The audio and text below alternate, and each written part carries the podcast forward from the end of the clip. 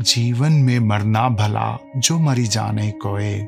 मरने पहले जो मरे, अजर अमर सो होए। अर्थात जीवन में मृत्यु का आना भला है। अगर आपको सही से मरना आता है, सही से मरने का भाव अपने अहम को मारना। अहम को मारने से मैं तो मर जाता है, केवल वो बचेगा, जो असीम है, जो अमर है, अजर है, यही मरना भला है। दोस्तों, कबीर जी के जाने के 700 साल बाद भी आज भी उनकी एक एक पंक्ति हमें अंधकार से प्रकाश की ओर ले जाने का दम रखती है। दोस्तों, आज आप जानेंगे कि संत कबीर के बाद उनका कौन सा शिष्य उनका उत्तराधिकारी बना। कबीर जी की उनके इस अद्भुत शिष्य से मिलने की एक बड़ी रोचक कथा है। जो लोग कबीर जी से प्रेम करते हैं, उनको यह कथा अवश्य सुननी चाहिए।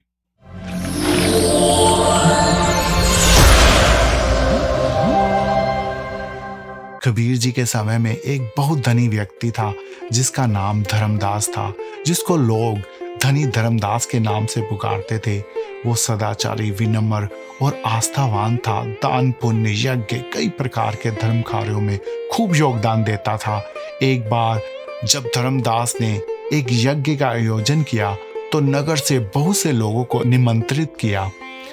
धर्मदास की पत्नी भी उनके साथ वहाँ उपस्थित थी। धर्मदास यज्ञ की वेदी में कुछ लकड़ियाँ डाल रहे थे कि उतने में वहाँ एक साधु आ गया और चिल्लाया, धर्मदास, ये क्या पाप कार्य कर रहे हो? धर्मदास को चौंका और हैरान हुआ और बोला, साधु महाराज, आप ये क्या कह रहे हैं? मैं यहाँ पर धर्म का कार्य कर रहा हूँ और आप इसे पाप कह रहे हैं? यह सुनकर वो साधु बोला, धर्मदास, जो लकड़ी अग्नि में डाल रहे हो, जरा उनको तोड़कर तो देखो। अब धर्मदास ने एक लकड़ी उठाई और उसको तोड़ा तो हैरान हो गया। उस लकड़ी में से कीड़े मकोड़े निकलने लगे। अब उसने बारी बारी से कुछ और लकड़ियों को तोड़ा। तो वो हैरान हो गया। हर एक लकड़ी में से कीड़े मकोड़े निकल रहे थे। अब धर्मदास को उस साधु की बात का मर्म समझ में आया। तो धर्मदास की आँखें उस साधु को खोजने लगी, परंतु वो साधु वहाँ पर नहीं थे। अब धर्मदास कुछ निराश हो गया। धर्मदास के मन में विरह की चिंगारी सदा से जल रही थी। वो जीवन मृत्यु के रहस्य को समझने के लिए भगवत गीता का अध्ययन भी करते थे, परंतु उनको एक मार्गदर्शक की तलाश थी। उस साधु के वचनों ने धर्मदास को हिलाकर रख दिया। उनकी विरह की चिंगारी एक प्रचंड अग्नि का रूप धारण कर लिया। धर्मदास का अंताकरण उस साधु से मिलने के लिए तड़फ रहा था।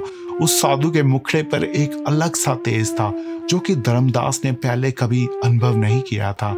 अब धर्मदास ने वहाँ उपस्थित लोगों से पूछा, वे कौन थे? पर कोई भी उस साधु को नहीं पहचानता था। धर्मदास को ये उदास देखकर उनकी पत्नी बोली, आप निराश क्यों होते हैं? अगर उस साधु से भेंट करनी है तो उपाय मैं बताती हूँ। आप पूरे शहर के साधु को भोज का न्योता दें। जैसे गुड़ पर भिन बनाती हुई मक्खियाँ आ जाती हैं, वो साधु भी आ जाएगा। अब धर्मदास ने एक विशाल भंडारे का आयोजन किया। यह घोषणा भी करवाई कि दक्षिणा में एक मोटी धनराशि भी दी जाएगी।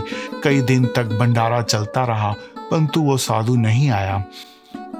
अब धर्मदास ने देश के अलग अलग हिस्सों में जाकर साधुओं को भोजन कराया, परंतु वो साधु वहाँ नहीं आए।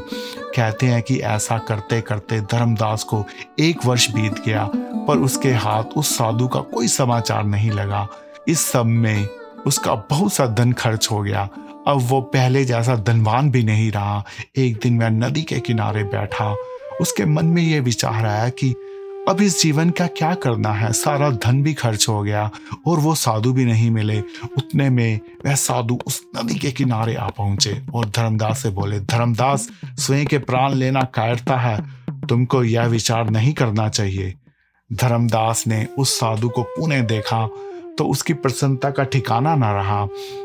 परंतु वो साधु महाराज से कुछ नाराज़ भी था और बोला, जैसे अब आपने मेरे मन के भाव पढ़ लिए, क्या आपको यह पता नहीं था कि एक वर्ष से मैं हर शहर, हर गाँव में आपकी तलाश कर रहा हूँ?